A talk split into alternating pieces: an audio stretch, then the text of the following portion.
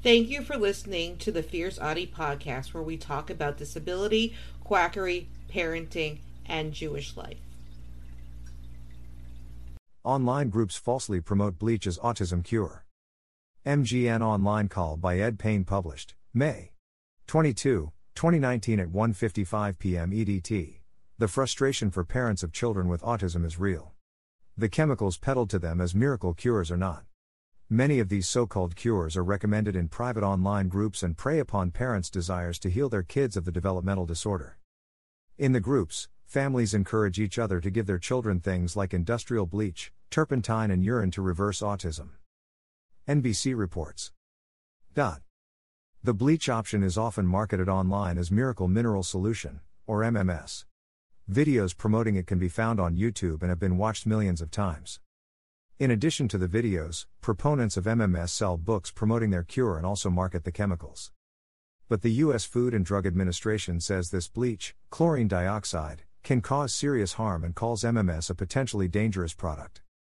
The FDA has received several reports of health injuries from consumers using this product, including severe nausea, vomiting, and life threatening low blood pressure from dehydration, the agency said in a 2010 health warning.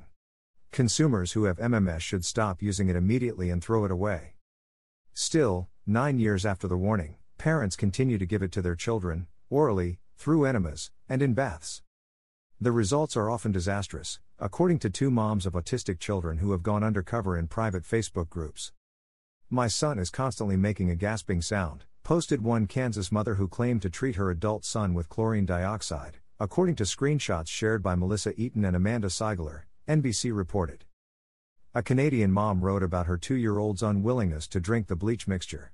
He won't open his mouth, he screams. Spits. Flips over.